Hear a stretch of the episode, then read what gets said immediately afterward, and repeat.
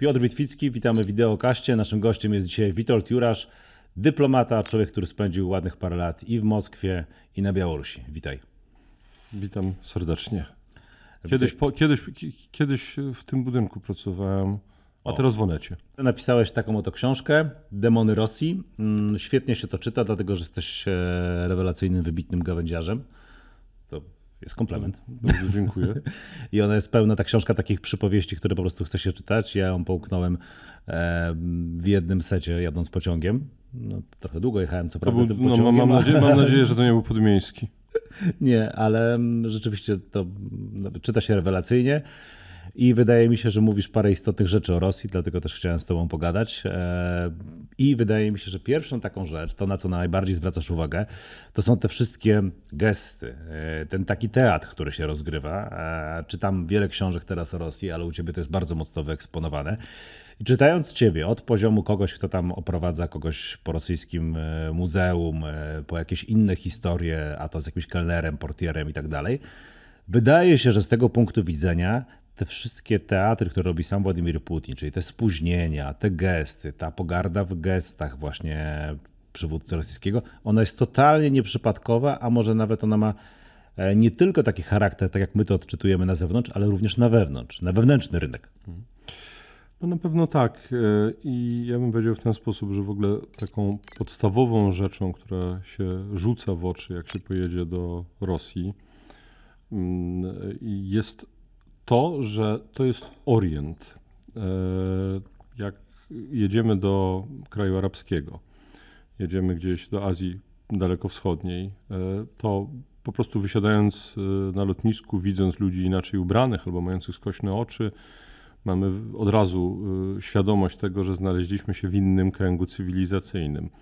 Z Rosją jest problem, dlatego że wysiadamy na lotnisku, wysiadaliśmy, no bo teraz już nie wysiadamy, wysiadaliśmy na lotnisku i mieliśmy wrażenie, że jesteśmy nadal w Europie, a tymczasem tak nie było. E, Ale to trzeba było spojrzeć na te relacje międzyludzkie, dlatego że te, te wszystkie gesty, te wszystkie drobne rzeczy, te relacje, to, to, to o czym mówiłeś, to w istocie tam jest zawsze zawarty element, e, jakby tutaj po lewicowemu powiedzieć, przemocowy. E, Element e, władztwa, kto jest ważniejszy, kto jest mniej ważny, kto komu może okazać pogardę. Ale to musi być, To słuchaj, takie- jak tak czytałem twoją książkę, to musi być cholernie męczące. To znaczy na każdym kroku, Mhm. w każdej taksówce, w każdym miejscu musisz podkreślać i pokazywać swoją e, moc, No swoją pozycję, tak? Znaczy- Bo tam ktoś dostanie, będzie ci oferował nawet swoją przyjaźń, tak? Jak zobaczy, że w dobre miejsce jedziesz. Tak, Tak to, to to nawiązujesz do jazdy. e, tak, to jest męczące, tylko że prawdę powiedziawszy, te gry statusowe e, to i my w Polsce uprawiamy. U nas e, powiedzmy sobie uczciwie, że my jesteśmy gdzieś tak pomiędzy e, tym, gdzie chcielibyśmy być, a tym, gdzie. Nie, no jasne, to, to, to, to jest Więc, jakby... więc, to, więc też się trochę różnimy jeszcze od tych krajów, do których byśmy pewnie ty i ja dążyli, prawda? No pewnie tak, słuchaj, ale tak jak czytam ciebie i czytam te twoje historie, a też e, trochę je znam, bo poznam też twoje teksty wcześniejsze, one tam się e, przeplatają zresztą, no to wydaje mi się, że akurat w Rosji jest to wyjątkowo brutalne i dosłowne, że u nas jednak odbywa się to na trochę innym poziom, poziomie subtelności. Jest, jest tak, to jest, jest pe- pewna, pewna warstwa, nie no, oczywiście, że się fundamentalnie różnimy. E, Natomiast, y, no ja bym powiedział w ten sposób, to, to, to, to co ja zobaczyłem w Rosji, to prowadzi mnie do takiego mm, fundamentalnego pytania, czy w Rosji jest możliwa demokracja. Tak naprawdę ta książka o tym y, jest, chociaż ja tego pytania tak wprost nie zadaję. E, No bo są dwie szkoły. Jedna to szkoła... ja myślałem, że ta książka jest trochę o tym, czy nam na rękę jest to, żeby Rosja była silna, bo to też tam rozważasz i tak no, nie, niezbyt oczywiście opowiadasz na to pytanie. To znaczy, no, na, nam, na, nam na rękę jest, żeby Rosja była rozkradana. Wiesz, to, to przepraszam, taka dygresja. Żeby Uczestniczyłem wspierać kiedyś, korupcję. kiedyś uczestniczyłem w takiej debacie yy, i w trakcie tej, w trakcie tej e, debaty pani z organizacji zwalczającej korupcję się odezwała i powiedziała, że należałoby Rosji pomóc zwalczać korupcję na takiej zasadzie, że jak się tą korupcję będzie zwalczać skutecznie, no to Rosja stanie się taka trochę bardziej podobna do Zachodu, a jak się stanie bardziej podobna do Zachodu, no to to jest dla nas dobre. E, a ja twierdzę, że Rosja do Zachodu nigdy podobna nie będzie, tylko jak będzie mniej korupcji, będzie silniejsza. W związku z tym, że w naszym interesie jest, żeby była słabsza, to w naszym interesie jest, żeby ją rozkradano, jak tylko jest to możliwe. Na pewno jest to w interesie Ukraińców, bo gdyby Rosja nie była skorumpowana, to rosyjska armia byłaby silniejsza, prawda? E, no i chyba sami nie wiedzieli, jak ona jest słaba, tak? Bo nie docenili e, tego pierwiastka, pierwiastka korupcji. E, tego nikt nie docenił. Tego nie Mimo tego, też jest 100 książek na ten temat. Tak, ale wiesz co, ja, ja ci powiem w ten sposób. Ja kiedy myślę o tym, co pisałem, bo ja czasami staram się przypominać sam sobie, co pisałem 10 lat temu, 5 lat temu, 2 lata temu i robić sobie takie rozliczenie z samym sobą, czy ja się gdzieś nie pomyliłem, bo wiesz, w Polsce generalnie E, są dwie szkoły. Znaczy jedna szkoła jest taka, że się w ogóle ludzie nie rozliczają z tym, co kiedyś pisali i mówili, albo druga taka, że się manipuluje tym, co inni mówili e, po to, żeby ich gdzieś tam pognębić, prawda, politycznie. Ja próbuję sam sobie czasami na te pytania odpowiedzieć, więc na przykład w ocenie potencjału rosyjskiej armii, tudzież potencjału ukraińskiej armii, na przykład się pomyliłem. Z zastrzeżeniem, że kiedy mówię o potencjale ukraińskiej armii, to pomyliłem się, bo oceniałem go y, nie oceniając dwóch kontekstów. Po pierwsze, dwóch elementów, może nie kontekstów. Po pierwsze, y, woli walki, bo to jest absolutnie fundamentalne. Po drugie, wsparcia ze strony Zachodu. No, ale bo sama te, armia te, te ukraińska. Okej, okay, jasne, ale też te twoje oceny były formułowane, tak cię trochę usprawiedliwiam, przed, y, znaczy w okolicach pewnie 2014 roku, tak? Nie, ja mówię o tych ocenach z przełomu 2021-2022 okay. Mhm. Gdzie ja się myliłem i nie myliłem zarazem. To znaczy, y, myliłem się pisząc, że Ukraińcy są znacznie słabsi, E, no bo... Ale to cały świat się pomylił, no przecież jakby wiemy też... Ale wiesz co, nie, to nie do końca tak jest, bo Ukraińcy, gdyby no sami jest, bez... USA się pomylił dość mocno w tej sprawie. Gdyby nie wsparcie zachodnie, to Ukraina mhm. by tę wojnę przegrała. To trzeba sobie jasno powiedzieć, bo y, w Polsce jest często taka narracja, że prawda, Zachód nie istnieje, taka zresztą bardzo putinowska narracja. Zachód nie istnieje, Zachód nas zdradzi i tak dalej. E, no, jest, takie, jest, taki jed, jest taka jedna e, liczba, której warto pamiętać. Otóż Ukraina przed y, wojną, zanim ruszyły te dostawy, czyli no powiedzmy w 2021 roku miała około 3000, już nie pamiętam czy to było 3 czy 3,5 tysiąca, mogę się pomylić, wyrzutni przeciwpancernych, czyli takich odpowiedników tam enlawów, javelinów, stugny i tak dalej, tak? E, po tych dostawach, które trafiły ze Stanów Zjednoczonych, z Wielkiej Brytanii, ze Szwecji, również z Polski, e, to było bodaj około 20 tysięcy. W tej chwili to jest chyba nawet około 21 tysięcy czy 22 tysięcy. E, czyli potencjał armii ukraińskiej został po prostu na przykład w, tym jednej, w tej jednej kategorii sprzętu, dość kluczowej na tym początkowym etapie wojny, zwiększony siedmiokrotnie. Więc to jakby to, to, to, trzeba uwzględnić, tak? To znaczy, mówiąc krótko, Ukraina e, walczy, należy jej się szacunek, ale gdyby nie Zachód, to by przegrała. Okej, okay, ale tej determinacji nie e, doceniliśmy. Tu jakby pełna zgoda. Natomiast e, zadam Ci takie pytanie, które zadałem też Grzegorzowi Kozakowi, którego zapewne znasz, który był wieloletnim korespondentem w Moskwie.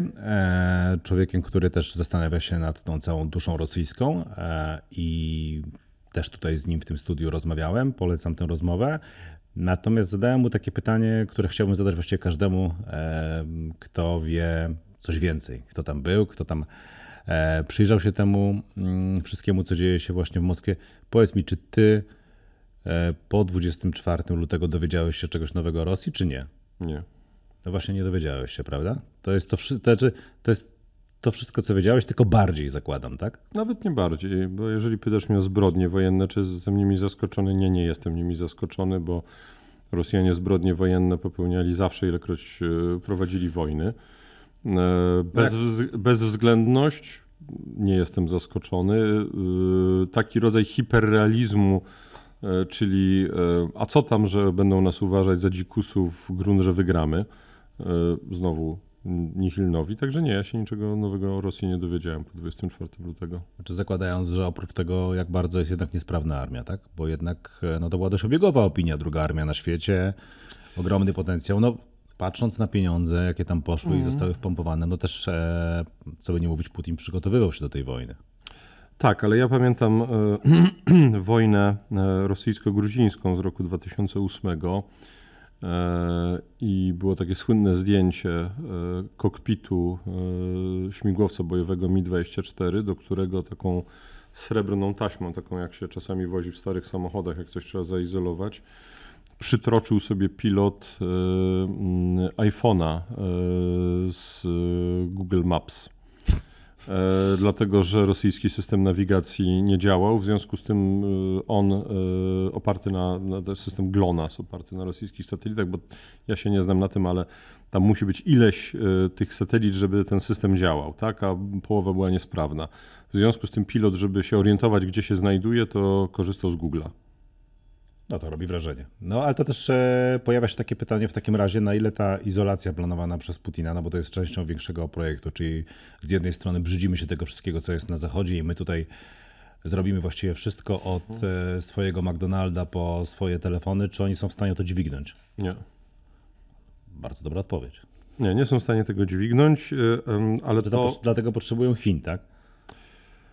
E, tak, z zastrzeżeniem, że Chińczycy im za darmo tego wszystkiego, czego nie potrzebują, nie dadzą. jasne. No, no, e, to ja wiem, że jest dla ciebie jasne, ale to nie zawsze jest jasne dla wszystkich w Polsce, bo w Polsce są tacy politycy, którzy e, dają sojusznikom, tylko zmieniają wizję, kto tym sojusznikiem ma być za darmo. E, w związku z tym e, to, to nie jest aż tak oczywiste. Ja, ja, ja wiem, że dla ciebie tak. Wydaje mi się, wiesz co, że w ogóle mm, to jest częsty błąd w rozmowach e, o Rosji i tych relacjach. Ja tam geopolitykiem nie jestem, hmm. słucham mądrzejszych od siebie, ale no to akurat nie trzeba być jakimś szczególnym znawcą, żeby widzieć, że Chiny prowadzą swoją po prostu twardą grę. bardzo twardą grę i bardzo dobrze policzoną. Ale jeżeli pozwolisz, to a propos tego pytania, czy, czy Rosjanie dźwigną taki projekt y, swego rodzaju autarki, tak? To ja bym powiedział w ten sposób. To, to prowadzi do bardzo y, fundamentalnego pytania.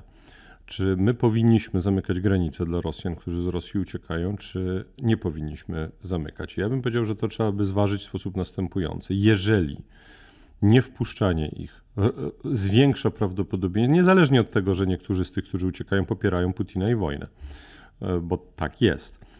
Jeżeli fakt, że zamkniemy granicę, zwiększa prawdopodobieństwo wybuchu społecznego w Rosji, to tak należy zamknąć granicę. Ale jeżeli ocenimy, że do tego wybuchu społecznego nie dojdzie, albo że dojdzie do niego niezależnie od tego, czy te granice zamkniemy, czy też nie zamkniemy, to wówczas być może te granice należy otworzyć. Dlatego, że jeżeli z Rosji wyjedzie 2 czy 3 miliony wysoko wykwalifikowanych ludzi, to my w średniookresowej i długookresowej perspektywie bardziej osłabimy Rosję. Bo to się nam opłaca po prostu. Nam się opłaca, żeby ludzie wysoko wykształceni, wysoko wykwalifikowani stamtąd wyjechali. Dlatego, że wtedy zmniejsza się prawdopodobieństwo tego, że oni jak no dobra, to, ale w tej, dźwigną to. W tej dyskusji, bo ona się mm, przetacza przez e, media, no pojawia się od razu po tym, co ty teraz powiedziałeś, argument o tym, że e, na dobrą sprawę to wpuścimy do siebie kilkuset e, szpiegów. No tak, czy tak tu są. No to, to lepiej, żeby było ich więcej czy mniej?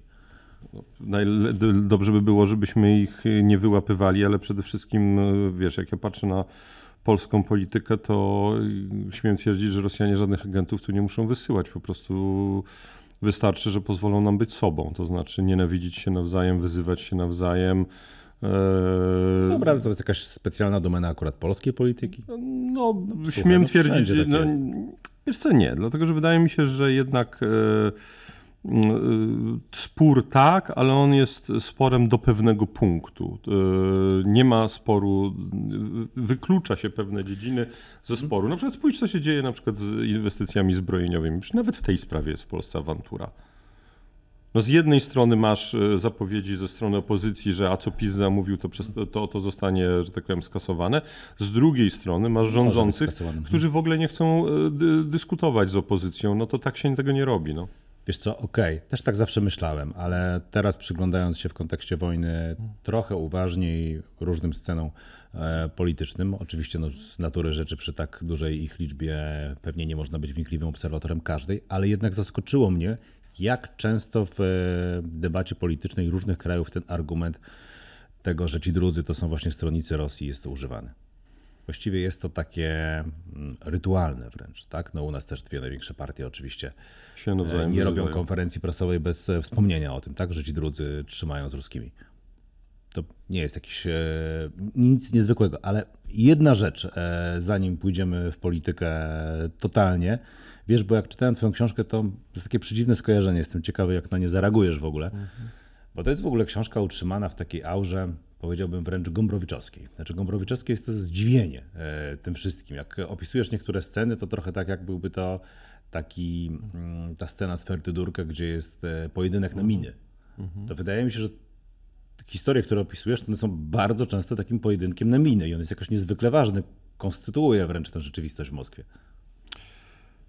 Tak, tylko że za tym pojedynkiem e, za miny y, kryje się coś więcej niż y, mina. Za tym pojedynkiem e, na miny y, kryje się siła lub jej brak.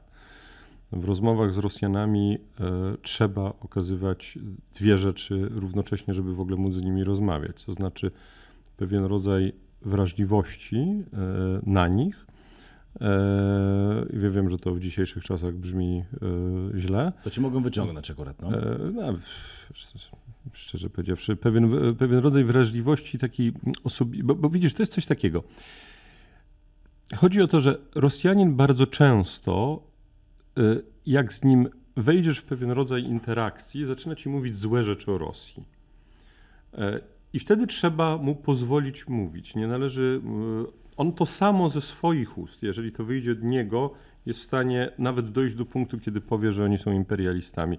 Ale ty nie możesz być tym pierwszym, który mu to powie, bo on w tym momencie natychmiast przyjmuje taką jakby pozycję takiego, wiesz, taką defensywną y, i, i że nie, to tak nie, tak nie możesz o Rosji mówić. Więc trzeba mieć pewien, rodzaj delikatności, de- delikatności i twardości zarazem, tak? Yy, I te dwa elementy, to jest oczywiście trochę schizofreniczne, ja sobie zdaję sprawę, tak? ale mm, yy, pamiętaj też, że ta książka opisuje inne lata. To były lata, kiedy Rosja owszem była imperialistyczna, owszem była rewanżystowska, ale nie była faszystowska, bo dzisiaj mamy do czynienia z Rosją faszystowską. Więc jeżeli ja opisuję pewien stan ducha, pewien sposób rozmowy, yy, ale z lat, kiedy ja tam byłem, to to też jakby. No, tam nada- to nadajesz nawet numery Putinowi, tak? Putin 2.0, Putin 3.0. Dokładnie, bo on ewoluował. Tak, aha. No dzisiaj jest, dzisiaj, dzisiaj, dzisiaj, dzisiaj to już jest Führer y, Rzeszy Rosyjskiej, tak? I ja się nie waham mówić, że Rosja jest państwem faszystowskim. W czasach, kiedy ja byłem i w czasach, które ja opisuję, było państwem faszyzującym. Ja tylko chcę, bo co chciałem w tej książce napisać? Ja chciałem pokazać, że w tych czasach, kiedy ta Rosja była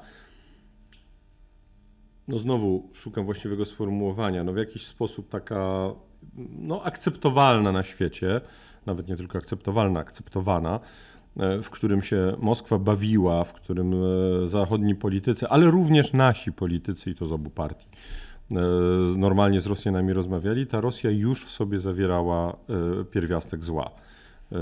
Wówczas też. Mimo, że to były takie czasy jeszcze powiedzmy cywilizowane. Mówisz o czasach resetu teraz? E, No ja byłem e, w Moskwie w latach 2005-2009, czyli to owszem obejmowało e, reset też. On się brał z naiwności? Czy może po prostu mamy dzisiaj, nie lubię tego sformułowania, ale czyste sumienie, w sensie daliśmy im szansę, ale oni tak z niej nie skorzystali. Ale pytasz, bo to pi- pierwsze pytanie, czy pytasz mnie o polski reset, czy reset zachodu? No jeden i drugi. No to za- zacz- zacznijmy to może, to może dla precyzji. Ja uważam, że polski reset z Rosją był błędem, to po pierwsze. E, Po drugie, był wtórny w stosunku do trendów, e, które miały miejsce na świecie, szerzej na Zachodzie, e, co jest z jednej strony złe, bo my powinniśmy jednak, nawet w stosunku do sojuszników, prowadzić politykę e, no nie zawsze identyczną, odrobinę niezależną, w każdym razie odchodzić. Jeżeli mamy różnicę zdań z Niemcami, to wchodzić w spór z Niemcami, w spór, a nie konflikt. Je- Jeżeli ze Stanami Zjednoczonymi, bo przypominam, reset to nie są tylko ci źli Niemcy, którzy się z Rosjanami układają, to, są, to byli również Hillary Amerykanie. Clinton, tak, ze swoim przyciskiem. Oczywiście, że tak. To tutaj powinniśmy mieć świadomość, że my mamy czasami różnice zdań z sojusznikami. Problem polega na tym, że my z sojusznikami potrafimy tylko działać y, jakby w dwóch scenariuszach. Albo w takim scenariuszu, w którym zgadzamy się z nimi całkowicie i w 100%, albo wchodzimy z nimi w totalny spór, tak jak dzisiaj weszliśmy y, y, w przesadny spór z Niemcami. Należy się kłócić o to, o, o, o co warto się Wiesz kłócić. Co, uważasz naprawdę, że to jest przesadny spór z Niemcami? To znaczy, ja bym tak oddzielił tę, e, powiedzmy, że wyrzućmy poza nawias tej rozmowy em, to, co się dzieje w mediach publicznych, e, tylko zastanówmy się nad stanem faktycznym. No i on jest taki, no, że no nie, no dla mnie jednak postawa kanclerza Scholza no, była absolutnie szokująca i to, że on działał właściwie wbrew opinii publicznej, Mhm.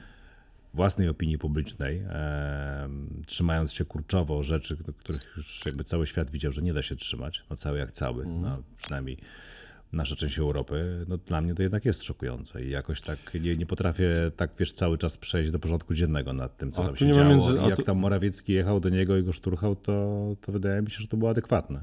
Szkoda. Tutaj nie ma między nami różnicy zdań. Akurat w sprawie polityki w stosunku do Rosji i Ukrainy z Niemcami należy toczyć spór. Inna sprawa, że należy dobrać takie metody jego prowadzenia, żeby zwiększać prawdopodobieństwo ewolucji Niemiec we właściwym kierunku, a nie zmniejszać e, prawdopodobieństwo ich ewolucji.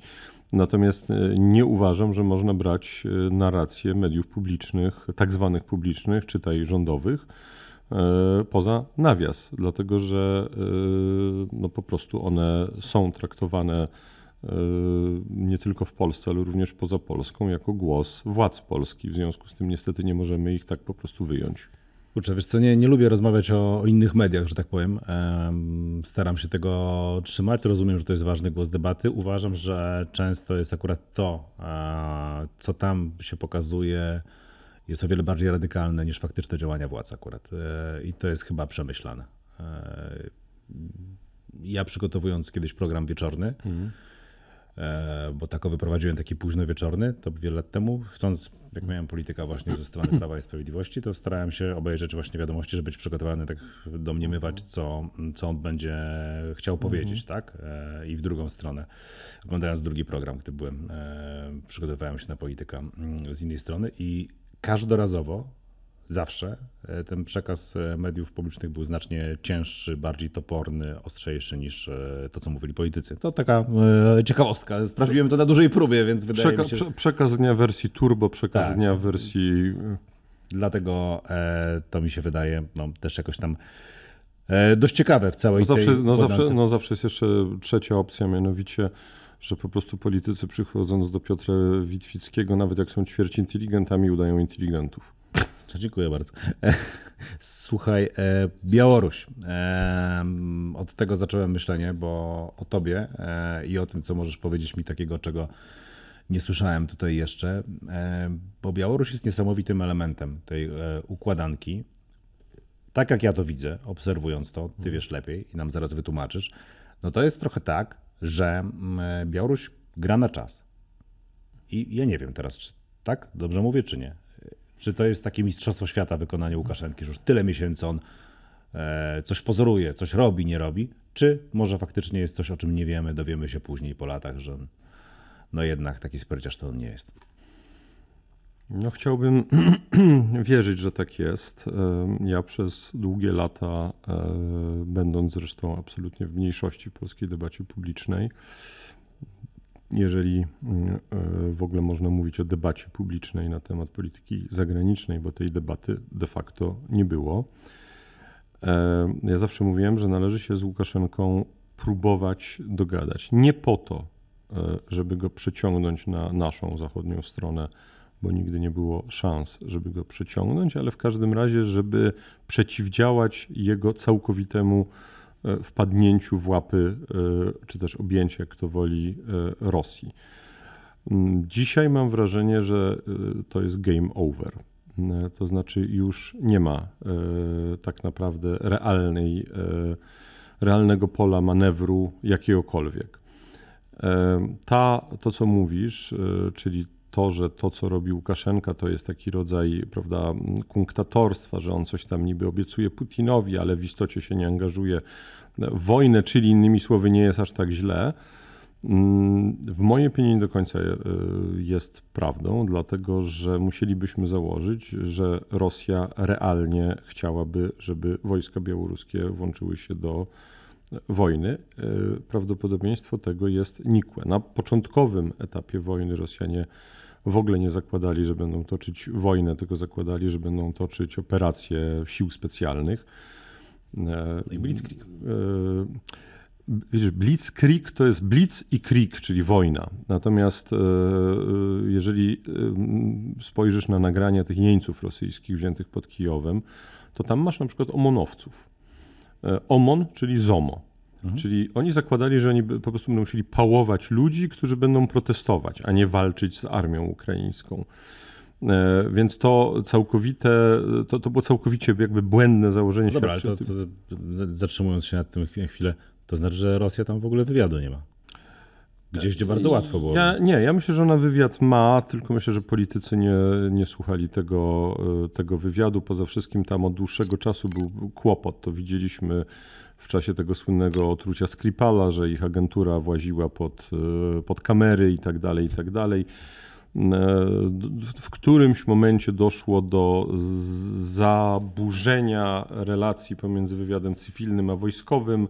Jakość jednego i drugiego e, spadła, ale przede wszystkim myślę, że Putin uwierzył e, w to, że jest geniuszem e, i przestał e, słuchać swoich doradców. To jest taka przypadłość polityków w starszym wieku, że czasami zdarza im się uwierzyć w to, że są geniuszami, to wtedy zazwyczaj źle się kończy. W tym wypadku dzięki Bogu. Trzymamy kciuki oczywiście. Trzymamy kciuki, tak żeby Władimir jeszcze bardziej odjeżdżał do punktu użycia taktycznej broni jądrowej oczywiście, bo za to nie trzymamy kciuków. Wracając do, e, do, do mm, e, tego, czy Rosjanie. Więc tak, wtedy nie zakładali, że w ogóle potrzebują e, jakiejś tam armii ukraińskiej, po drugie, przepraszam, białoruskiej. Po drugie, potencjał tej armii niekoniecznie jest aż tak wielki, żeby cokolwiek zmieniał. Dzisiaj, no co, wyślą ich od północy na Kijów, e, przecież zostaną te wojska rozbite natychmiast przez Ukraińców, a sami Rosjanie e, nie wesprą e, e, armii białoruskiej, bo ledwie im starcza sił na utrzymanie frontu tam, gdzie on e, prawda, realnie jest. Białoruś wzięła udział w agresji. No bo powiedzmy sobie uczciwie, ta wojna zaczęła się w ogóle od, e, od ataku od strony Białorusi. E, Zresztą, je, je, jeśli pozwolisz, ja tutaj będę trochę nieskromny. Otóż ja zawsze mówiłem, że o Białorusi trzeba myśleć w kontekście bezpieczeństwa militarnego.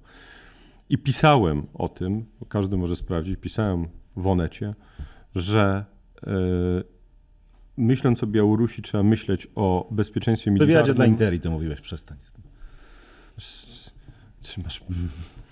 I w Onecie też pisałem. E, I w wywiadzie dla Interi również. E, pisałem, że należy myśleć o Białorusi w kontekście bezpieczeństwa militarnego Polski, dlatego że zawsze uważałem, że Ukraina się obroni, a Białoruś e, swojej niepodległości może nie obronić, ale że należy również myśleć w kontekście bezpieczeństwa militarnego Ukrainy dlatego że całkowite podporządkowanie Białorusi, do czego w efekcie doszło tak, w, na, w 2021 roku, Białorusi Rosji, doprowadziło do sytuacji, w której Rosjanie mogli wyprowadzić atak na Kijów, ale nie ze wschodu, gdzie mieli do przejścia 600 km czy 700, w zależności skąd dokładnie szli, tylko 150 km od północy, z zastrzeżeniem, że tam nie był korzystny teren dla nich. Tak? To też jakby trzeba pamiętać. Yy, No ale to nie zmienia faktu, że yy, no, gdyby nie ta katastrofa yy, białoruska, no mówię katastrofa polityczna, no to inaczej by to wyglądało. Natomiast dzisiaj wydaje mi się, że to jest stracony przypadek. Oczywiście Łukaszenka będzie wysyłał, no, no plotki mówią do... Słyszałem z dobrych źródeł, że jakieś sygnały nawet były wysyłane przez Łukaszenkę obecnie w stosunku do, do naszych władz, jakieś takie, że tak powiem, e, badanie możliwości powrotu do jakiegoś dialogu, ale No to już jest niemożliwe chyba w tym przypadku, co? no to jest niemożliwe. No to jest po prostu, to jest... To jest... Słuchaj, a jak to wszystko się mieści, ta mm, wojna w propagandzie białoruskiej? Bo z tego co pamiętam, to akurat Łukaszenka, popraw mnie, jeśli się mylę, bo to wiesz to 100 razy lepiej, e, no to jednak potrafił w swojej kampanii często mówić o tym, no, że jakby tam nie było, jakie ceny by nie było, jakby źle nie było, no to przynajmniej wojny nie ma i on to gwarantuje. Tam coś takiego w propagandzie ich się pojawiało, prawda? To znaczy nie, no to, to, się, to się pojawia, to, to jest w ogóle podstawowy motyw również rosyjskiej propagandy, że nawet taki dowcip y, funkcjonuje y, Mianowicie żona mówi do męża, może byś wyniósł y, śmieci, on nie reaguje. Mówi, a może byś odkurzył mieszkanie, on nie reaguje. On mówi, no może chociażbyś psa wyprowadził. On mówi, a jeśli zawtra wojna, a ja ustawszy, a jeśli jutro wojna, a ja będę zmęczony. E, problem polega na tym, że to rosyjskie, ta rosyjska wojna o pokój zakłada napadanie na inne państwa. W związku z tym tak naprawdę to jest jedynie e, taka politurka zewnętrzna. E, natomiast Białoruś, no cóż, no, Aleksander Łukaszenka, tak owszem, ten motyw się pojawia. On się pojawia nieprzypadkowo, bo Białoruś jest krajem, który w sensie procentu ludności, która zginęła w czasie II wojny światowej, jest na pierwszym miejscu na świecie. No ale Białoruś jest agresorem, no to, to, to powiedzmy sobie uczciwie. Białoruś de facto w tej e, wojnie bierze udział.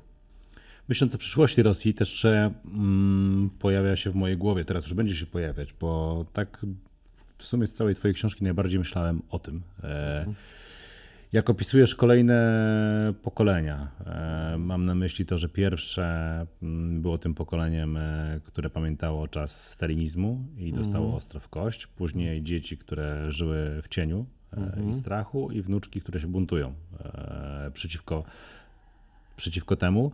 I wydaje mi się, że ty też to sugerujesz, że właściwie ten proces, kiedy to dopiero w mhm. następnym jeszcze pokoleniu mogła dojść taka realna przemiana, żeby nie żyć w cieniu tych wydarzeń pośrednim czy e, niepośrednim, został zatrzymany. E, to co teraz z tymi ludźmi? Zatrzymany albo co? cofnięty, dlatego że mm, jeśli pozwolisz, to, to tak jest, że mm, to mi tłumaczył jeden z obrońców praw człowieka, że dzieci ofiar stalinizmu, mówię o tych ofiarach, e, nie tych rozstrzelanych, ale szczególnie tych, którzy wrócili z więzień, bardzo często byli lojalistami.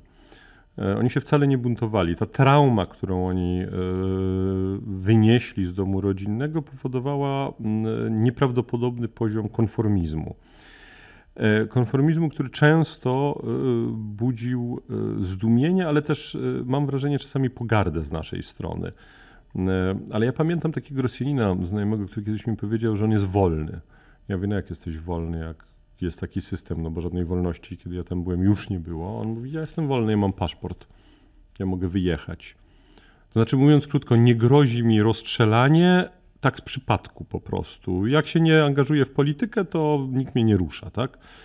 E, I to... to siedzę cicho, mam święty spokój, to jest wolność, tak? Tak, to jest to, to, to, to trochę inna definicja niż u nas, co? No, zdecydowanie, ale, ale też y, wiesz, terror stalinowski u nas, e, e, a mówię to jako e, wnuk człowieka, który, mój dziadek siedział od 48 do 56 roku za sabotaż gospodarczy i, i szpiegostwo na rzecz Wielkiej Brytanii i Francji.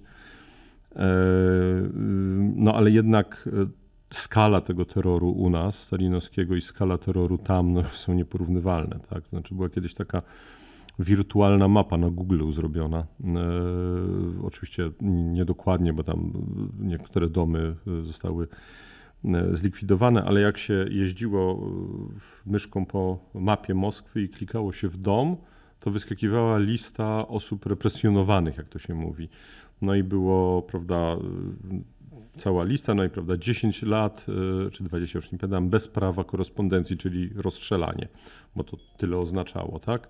No i w nawiasie rozstrzelanie i w każdym domu, w każdym, na każdej ulicy. Jak były takie większe domy, to w każdej klatce schodowej był przynajmniej ktoś rozstrzelany, więc jakby ta, to, to, to wiesz... I potem następuje to nowe pokolenie dzisiejszych, powiedzmy 30-40-latków, już wychowanych w czasach postsowieckich, już w jakiś sposób... Yy, aspirujących do swego rodzaju wolności. Teraz pytaniem, e, na które nie mam odpowiedzi, to jest, jest to, czy Putin ten zegar, który się kręcił, który powodował, że w tym kolejnym pokoleniu to stra tego strachu było mniej, czy on go jedynie zatrzymał, czy on go cofnął? To znaczy, czy jak Putin się e, skończy, a w ślad za Putinem putinizm, bo to jeszcze putinizm może Putina przeżyć niestety, to czy, mówiąc krótko, ci ludzie, którzy dzisiaj mają lat 40, oni jakby zrobią taki jakby reset mózgu i wrócą do stanu minus 10 lat, kiedy jest jako tako, Czy też mówiąc krótko, ten cały ten strach, e, to, to poczucie, że prawda, państwo jest w stanie cię. Szukam słowa dopaść. E, Czy to zostanie w ludziach? Ja obawiam się, że to poszło tak daleko w Rosji. e, I tutaj, przepraszam, monologuję, więc dosłownie ostatnie zdanie. Mm, Jest jedna rzecz, która mnie która mnie uderza w Rosji. Otóż ta spirala represji policyjnych dzisiaj w Rosji, ona wyprzedza, nakręca się szybciej od spirali buntu. Znaczy, Putin ma świadomość, że bunt może, że on dojrzewa gdzieś, że on kiełkuje, ale nie goni tego buntu, tylko wyprzedza represjami ten bunt. I to powoduje, że my czasami widząc jakieś protesty, mówimy sobie o bunt. Nie, to nie jest bunt. To jest prewencja, żeby do buntu nie doszło. I dlatego ten protest niestety nie oznacza buntu. No to akurat przykra informacja. Natomiast tu ja pójdę mm, trochę odwrotnym tropem, tak? Bo ty mówisz o tym, na, na ile te, te rzeczy z polityki rosyjskiej zostaną, e, nawet jeśli nie będzie putinizmu, tak? Mhm. E, w narodzie my przyzwyczailiśmy się przez lata, mówię o takich latach e, dużo wcześniejszych, do takiej myśli, że trochę jak ktoś powącha tego konsumpcjonizmu, kapitalizmu, ktoś zje sobie właśnie kanapkę w tym McDonaldzie, tak? Ktoś, em, nie wiem, skorzysta z internetu i tak dalej, i tak dalej, no to już generalnie wchodzi na te tory, tak? On już nie będzie chciał e, wracać e, do tego porządku no, wschodniego, tak? Tutaj w tym, w, tym, e, w tym wydaniu. No okazuje się, że chyba tak nie jest, że dość szybko Rosjanie o tym zapomnieli, się wyleczyli. Myślisz, że tak jest? Myślę, Bo też tak, tak bardzo uderzające jest, to trochę jest ten temat trochę inny, no, że wszystkie dzieci, tak, e, tych e, e, ludzi, którzy trzymają władzę tam, no, studiowali gdzieś za granicą. Ja kiedyś mówiąc o tej ekipie, która była skupiona wokół Dmitrija Miedwiediewa, z, z, przypominam, Miedwiediew był tym bardziej, Liberałem. był tym e, Zadanie... zadaniem. Czy ciekawie opisujesz, to, to podkreślasz, tak, że liberałem gospodarczym, a trochę tam sobie za bardzo dopisaliśmy pewne rzeczy do tego. Dokładnie, a poza wszystkim zadaniowanym na liberała. Zadaniowanym to taki język y, panów w pogonach, prawda? Otóż e, ja tą grupę nazywałem e, wahabitami. E, W takim rozumieniu e, saudyjskim, mówiąc krótko, czyli takich ludzi, którzy z jednej strony korzystają z dóbr e, Zachodu i osiągnięć Zachodu, a z drugiej strony finansują Al-Kaidę. Więc nie, nie ma żadnej sprzeczności pomiędzy posiadaniem domu na Côte d'Azur, wysyłaniem dzieci do e, brytyjskich uniwersytetów, dopóki oczywiście nie odbierzemy tych domów i nie uniemożliwimy wysyłania tych dzieci, No właśnie, właśnie. Mhm. e, a byciem wielkoruskim szowinistą. Ale zwrócić uwagę, czego nie ma w tej książce? Nie ma, nie ma wzmianki o alkoholu. Jeden z moich przyjaciół powiedział, Wielek, ty napisałeś książkę o A alkoholu. rzeczywiście. No, O Rosji tak nie było. napisałeś słowa alkoholu. No nie Tak. ma. Słuchaj, Co się stało? Jakby, no czekaj, czy tam nie mamy na pewno? Nie, no nie ma. Nie ma o alkoholizmie, o pijakach, nie ma nic. A wiesz dlaczego? Bo ja Dlaczego? ich nie widziałem. Nie widziałeś alkoholizmu w Rosji? W Moskwie nie widziałem. No, A wiesz lepiej, prowincja, ja a prowincja. I to jest cała, i to jest cała rzecz. y, Bo to, to jest wideo podcast, więc niestety y, widzowie wideo podcastu widzą, że ja mam nadal kilka zbędnych kilogramów, ale jak byłem w Moskwie, miałem 30 parę więcej zbędnych kilogramów. Ja byłem przepotwornie y, otyły w, porównaniu z y, rosyjską elitą, bo oni byli, oni wszyscy byli fit. Tam był kult fitness, a nie kult wódki. E, Otóż nie ma żadnej sprzeczności pomiędzy byciem fit, e, pomiędzy jeżdżeniem Mercedesem, posiadaniem domów, e, wysyłaniem dzieci na studia i w ogóle byciem częścią krwiobiegu e, zachodniego, zarówno gospodarczego, finansowego, jak i również w znacznym stopniu kulturalnego i byciem wielkoruskim szowinistą. Nie ma żadnej sprzeczności. I to jest właśnie to, co jest najgorsze. I- I to jest to, czego ja się najbardziej boję. Tego, że nie ma tej sprzeczności, że oni jej nie widzą, czy jej nie ma. tego, że nie ma tej sprzeczności. To, że ty mi tak powiedziałeś, to nie jest tak, że ja tak do końca uwierzyłem, bo jednak no, w tej mojej głowie to tak się do końca nie łączy cały czas. No jak nie ma sprzeczności? Nie ma, dlatego że, dla, dla, dlatego, że oni nie widzą. Bo ja słuchaj, rozmawiałem z tymi ludźmi. I właśnie, I właśnie to było to, czego ja nie, też nie mogę zrozumieć, bo rzeczywiście mieliśmy ten taki schemat, tak, że jak ktoś, e, ty wymieniłeś McDonald'sa, to, to wiesz, to tam ma- symbolicznie. No. No symbolicznie, no ale wiesz, czas, kiedy ja byłem w Moskwie, to był czas, kiedy e, jak się szło do dobrej restauracji, to tak na lunch poniżej 100 euro nie, nie należało w ogóle planować wyjścia, tak? A na taki lepszy lunch to 200 euro trzeba było planować. To były takie ceny. To była Moskwa przebogata, a równocześnie to była Moskwa, która cały czas. Zresztą, wiesz, zwróć uwagę jeszcze na jedną rzecz, bo mówimy o tym, że tam ci młodzi są trochę inni i tak dalej. Oni jakoś tak, tak? Ale oni są tylko trochę mniej imperialistyczni, a nie, że nie imperialistyczni. Zresztą to badania na przykład Centrum Lewady pokazują. No okej, no ale wiesz, no jeżeli jesteś przyzwyczajony do korzystania z pewnych dóbr Zachodu i ktoś ci je zabiera w imię jakiejś widmowej operacji specjalnej, która tak naprawdę jest wojną, której sensu na dobrą sprawę nie rozumiesz, bo nie ma ona jakiegoś wielkiego sensu ani militarnego, ani właściwie żadnego, no to można gdzieś tam się zastanowić. No, nie przez przypadek te setki tysięcy ludzi uciekają, tak? Przed mobilizacją. Ow- Owszem, tylko że te setki tysięcy ludzi, jak z, tak procentowo spojrzysz, to w efekcie, bo nawet jeżeli założymy, że nie wiem, wyjechało 2 czy 3 miliony ludzi, bo niektórzy tak mówią, to nadal jest to mniejszość. E, Nadal jest tak, że badania opinii publicznej, podkreślam, Centrum Lewady, czyli niezależne, pokazują, że popularność Putina e, w momencie, w którym on napada, rośnie. Tylko, że pytanie, czy to jest tak, że oni zakładali, że znowu na kogoś napadną, a Zachód znowu zareaguje tak, jak mm, do tej pory zawsze reagował, czyli nijak, prawda? Albo słabo, albo niedostatecznie mocno. No, teraz przeprowadzamy wielki eksperyment, czy, czy ta prawdziwa izolacja, z zastrzeżeniem, że ona musiałaby być naprawdę prawdziwa. Ja mam takich e, znajomych, e, to jest e, zastępca ambasadora jednego z krajów europejskich, pracujący w Moskwie, który mi opowiadał, że właśnie no on jako dyplomata oczywiście jest, e, funkcjonuje w innej rzeczywistości, mm, ale opowiadał mi, że e, teraz na przykład luksusowe samochody e, do Moskwy oczywiście nadal trafiają, tylko że via Kazachstan, via Chiny. Moskwa się, Moskwa się dalej w znacznym stopniu bawi. Oni mają to, to, to jest takie poczucie, że prawda, no dobrze, no wojna wojną, ale, ale bal będzie trwał. No teraz co prawda jakby imprez jest trochę mniej, ale może się uda wrócić. Okej, e, no ale gdzieś tam jednak taka jest chyba logika sankcji, te problemy będą bardziej doskwierać, Tak, bo zas- to jest zawsze kara odwleczona. tak, z zastrzeżeniem, że sankcje zawsze są, e, zresztą to mm, prezydent Biden powiedział, sanctions do not deter, czyli sankcje nie deter, e, nie przeciwdziałają, nie odstraszają, owszem, odstraszają.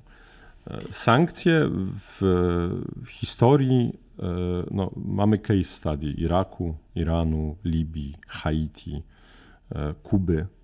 Kuba świetny przykład, prawda? 50 lat sankcji, co i nic. No, wypadku. No wiesz, to, to chyba jednak coś, co? No skansen, no. No, no dobrze, ale trwa. I Teraz, no, no ale No tak, tylko, tylko wiesz, no, patrzysz na statystyki, na statystyki handlu i wiesz, no, Rosja niestety ma możliwości w znacznym stopniu omijania tych sankcji. Oczywiście to o tym mówiliśmy, tak, że Chiny. ale wiesz, to- to jest zawsze no, tak jakby nakładanie kary, którą ktoś będzie chciał ominąć. No. To nie zmienia faktu, że te sankcje są rzeczywiście y, dotkliwe, ale one cały czas mogłyby być bardziej dotkliwe. Moglibyśmy naprawdę odłączyć rosyjski system bankowy. No tylko problem polega na tym, że nie za bardzo możemy zastosować tą opcję atomową, bo, bo niestety y, wiwat, głupia niemiecka polityka, no, jesteśmy jako Zachód zbyt uzależnieni od rosyjskich surowców energetycznych i jeszcze przynajmniej przez półtora, dwa lata będziemy, tak? Y, Chociaż może uda się ten proces y, uniezależniania przyspieszyć i wtedy możemy zastosować taką prawdziwą opcję atomową, czyli rzeczywiście, no ale to nie zmienia faktu, że sankcje nałożone na Rosję są no, bezprecedensowe w porównaniu z tymi kubańskimi, irańskimi, irackimi y, są, ale też nie zmienia to faktu, że nie należy mieć co do sankcji złudzeń. Sankcje, po prostu no, jakby historia sankcji Mhm. dowiodła, że one y, skutki dają, ale bardzo odłożone w czasie. no tak, z drugiej strony trudno sobie wyobrazić, żeby e, ich nie było. Powiedz mi proszę, jak ty widzisz e, przyszłość tego konfliktu? W jaką stronę to dzisiaj e, zmierza? Wstajesz pewnie tak jak wszyscy rano, tak? Przeglądasz tam na żywo, co się wydarzyło, najnowsze doniesienia mm, i myślisz sobie, że w jaką stronę to teraz zmierza? W taki syryjski scenariusz długofalowej, wyniszczającej operacji, czy, czy może jeszcze jakiś inny? No myślę, że Rosjanie chcieliby, żeby to był taki y, syryjski scenariusz, bo oni zakładają, że y, będą w stanie zmusić y, Ukrainę do zaakceptowania czegoś, co będzie zapewne czymś pośrednim pomiędzy tymi, tą sytuacją powiedzmy z po wojnie 2014-15, a co będzie czymś mniej niż chcieli osiągnąć, dlatego że koszty, yy, dlatego że oni będą w stanie zniszczyć infrastrukturę cywilną yy, ukraińską, a Ukraińcy nie będą w stanie lub też nie dostaną autoryzacji Zachodu na zniszczenie yy, rosyjskiej infrastruktury yy, cywilnej, no bo nawet jeżeli damy Ukrainie, znaczy nie my, tylko Amerykanie, e, na przykład rakiety do Heimarsów, ale o zasięgu 300 km, no to nadal Mosk do Moskwy te rakiety nie dolecą, prawda, i do Petersburga. Czyli mówiąc krótko, w Moskwie wodociągi będą działały i prąd będzie, a w Kijowie go, no może nie to, że nie będzie, ale często będzie wyłączany, tak. E, Ja myślę, że co, ja przeprowadzałem wywiad z y, jedną z czołowych ekspertek od Rosji, którą zresztą bardzo szanuję, Agnieszką Bryc. I Agnieszka Bryc powiedziała rzecz następującą, mianowicie, że Rosji trzeba dać wypełznąć z tej wojny. To jest bardzo dobre wyrażenie. Tak jak w negocjacjach, wyjście z twarzą z negocjacji, tak? Kiedy komuś nie E, idzie. Tak, i tutaj widzisz, i tutaj się pojawia e, natychmiast w Polsce oburzenie moralne, jak to wyjście z twarzą. Ja na przykład e, pisałem wiele razy o tym, że prezydent Macron, kiedy mówi o tym wyjściu z twarzą, to nie popełnia błędu, no i natychmiast oczywiście byłem hejtowany, że no jakżeż można chcieć pozwolić Putinowi wyjść z twarzą. Tylko problem polega na tym, że legitymizacja y, Putina ona nie bierze się z wyborów, tylko ona się bierze z majestatu. W związku z powyższym, jeżeli on te- ten jego majestat ucierpi, dlatego że on e, straci twarz, no to mówiąc krótko, straci władzę i straci e, życie. Ergo, on nie zakończy wojny na takich, na takich warunkach. W związku z tym e, to jest pytanie, czy my chcemy, żeby ta wojna trwała jak najdłużej, bo wierzymy, że pokonamy Rosję. No tylko pytanie, czy to nie jest tak, że, że, to oznacza, że chcemy dłuższej wojny, a jednak Ukraina płaci za nią cenę większą niż, e, niż Rosja. Chcemy tego czy nie. No i istnieje to ryzyko prawda, eskalacji, chociaż ono jest e, nieduże. E, Był taki facet, znaczy facet, przepraszam, co, co to za sformułowanie. Był taki człowiek, gentleman George Kennan, twórca amerykańskiej sowietologii. On w takim słynnym, długim szyfrogramie napisanym w 1946 roku, który był w ogóle podstawą amerykańskiej sowietologii i, i strategii powstrzymywania, napisał, że Sowieci ustępują w obliczu si- siły, e, jeśli, e, cytuję, prestige engaging showdown can be avoided, czyli jeżeli e, jakby, jeżeli ich prestiż na tym nie ucierpi. I dlatego wydaje mi się, że my nie powinniśmy być wstrząśnięci tym, e, jeżeli dojdzie na przykład do spotkania e, Putina i e, Bidena na, na szczycie G20. E, To nie oznacza powrót Putina na salony. To oznacza, że szukamy takiego rozwiązania, żeby oni właśnie nie wyszli, a wypełzli. Wypełzli to znaczy, że, że oni przegrali, ale równocześnie i odpowiadając na Twoje pytanie, bo kilka wątków, żeby, dosz, żeby, żeby razem połączyć. E, Jeżeli wspomnieć wojnę zimową, e, wojnę fińsko-rosyjską, no to Finowie tą wojnę wygrali, obronili niepodległość, a równocześnie zapłacili pewną cenę, również terytorialną. Znowu, w Polsce się wszyscy oburzają, jak się o tym mówi, no tylko czy realnie wierzymy w to, że Ukraina odbije wszystkie terytoria zdobyte przez Rosjan? Ja przypominam, że w ciągu ostatniego pół roku Rosja zajęła więcej terytorium ukraińskiego niż zajęła w czasie wojny 2014-15. E, Więc ja bym powiedział, że zmierzamy nieuchronnie. E, I ja również sercem jestem przeciwko temu, ale rozumem to, staram się rozumieć, do takiego rozwiązania, że Ukraina wygra, ale to nie będzie taka wygrana, jaka by się Ukrainie moralnie należała. Czyli wygra, no ale straci część terytoriów. Obawiam się, że tak. Bo to umożliwi Rosji wyjście z twarzą. Obawiam się, że taki będzie tego koniec. No teraz jeszcze pytanie kiedy? E, To ja odpowiem cytatem. E, Jest taki wybitny rosyjski komentator, e, politolog, ekspert żyjący na emigracji Władimir Pastuchow. E, Warto go słuchać, bo to jest naprawdę mądry facet. I e, on powiedział, że wojna się skończy wtedy, kiedy koszty e, wojny będą wyższe od kosztów pokoju dla Putina. Póki co on ma przeświadczenie, że stać go na tą wojnę i że koszty jej zakończenia byłyby większe od kosztów jej dalszego prowadzenia. Czyli mówiąc krótko, jeszcze nie teraz. To za co cię cenię, to to, że stawiasz tezy. Bo kiedyś nawet rozmawialiśmy sobie prywatnie o think tankach. Nie wiem, czy pamiętasz, ty powiedziałeś coś takiego, że dobry think tank to napisze 500 stron raportu, ale na końcu chociaż postawi jakieś wytyczne i e, Jakąś- diagnozy, a tak zwany polski think tank, nie powiemy o jakim rozmawialiśmy, to napisze 500 stron e, raportu I nie wiadomo, powie, co z tego może być różnie. Może być różnie. Czy, czy, To pozwoli, dziękuję. że, czy pozwoli, że ja jeszcze tylko jedno słowo powiem? Jasne. Bo wspomniałem o Pastuchowie i przypomniała mi się myśl, którą zacząłem, a nie dokończyłem. E, Bo ja powiedziałem w pewnym momencie, że ta książka jest o tym, czy w Rosji jest szansa na demokrację.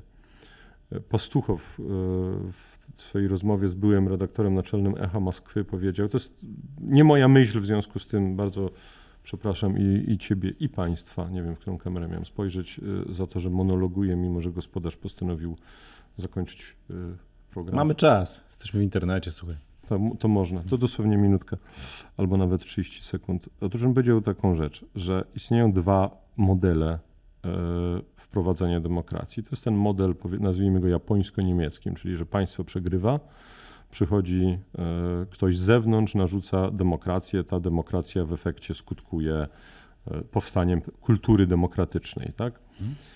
E, To się nie stanie, bo Rosja nie będzie okupowana, bo jest mocarstwem nuklearnym. Koniec, kropka. Drugi model, że jest pewna kultura, która to kultura tworzy podglebie, na którym wyrasta demokracja, czyli nie z demokracji wynika kultura, tylko z kultury wynika demokracja.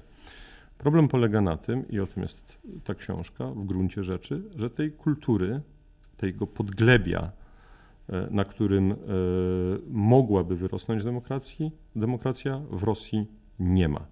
Bo rosyjska kultura jest przeżarta autorytaryzmem. I ten autorytaryzm znaj- je- znajduje swój wyraz w najdrobniejszych e, sprawach. I dlatego nie należy się łudzić, e, bo Rosja niestety, znaczy niestety, chciałem powiedzieć niestety nie zniknie, ale to by nas cytowali w rosyjskiej telewizji, że, e, w Pols- że dwóch polskich dziennikarzy powiedziało, że Rosja niestety nie zniknie. To się naprawdę nadaje do Sołowiowa jako cytat. Rosja nie zniknie, będziemy ją mieli obok, ale nie należy mieć złudzeń. Żadną demokracją ona nie będzie i ona by the way nigdy nie była demokracją. No dobra, to też chciałem już kończyć tę rozmowę, ale to no muszę to powiedzieć, muszę się ciebie zapytać o to, a jakby się wydarzył taki Jelcyn jeszcze, tylko trochę bardziej Jak ja się cieszę, że, jak ja się, silny? jak ja się cieszę, że ty wspomniałeś o Jelcynie. No, Em, a no, Jelcyn, z Jelcynem jest pewien problem. Jelcyn był dobrym carem, ale był carem. Mhm. Rzecz polega na tym, że dopóki Rosjanie e, nie przestaną tęsknić za carem, nieważne dobrym czy złym, e, to żadnej demokracji nie będzie. Demokracja nie polega na tym, że masz dobrego cara, tylko że na tym, że nie masz cara.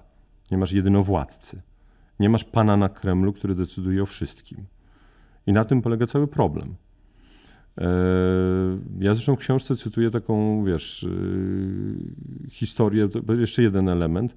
Poza carem musieliby też przestać tęsknić za imperium. no o to może być też ciężko. No, ain't gonna happen, jakby powiedział Bill Clinton. Witold Jurasz, dziękuję za tę rozmowę. Jest jeszcze kilka historii, może być e, w takim razie i drugi tom. Czyta się świetnie. E, Wiem, że jest tłumaczone, dlatego gratuluję Ci. Przekaz pewnie pójdzie w świat. Witold Jurasz, dyplomata. E, Były Były dyplomata. dyplomata, był naszym gościem, dziennikarz. Dziękuję Ci bardzo za tę rozmowę. Dziękuję bardzo.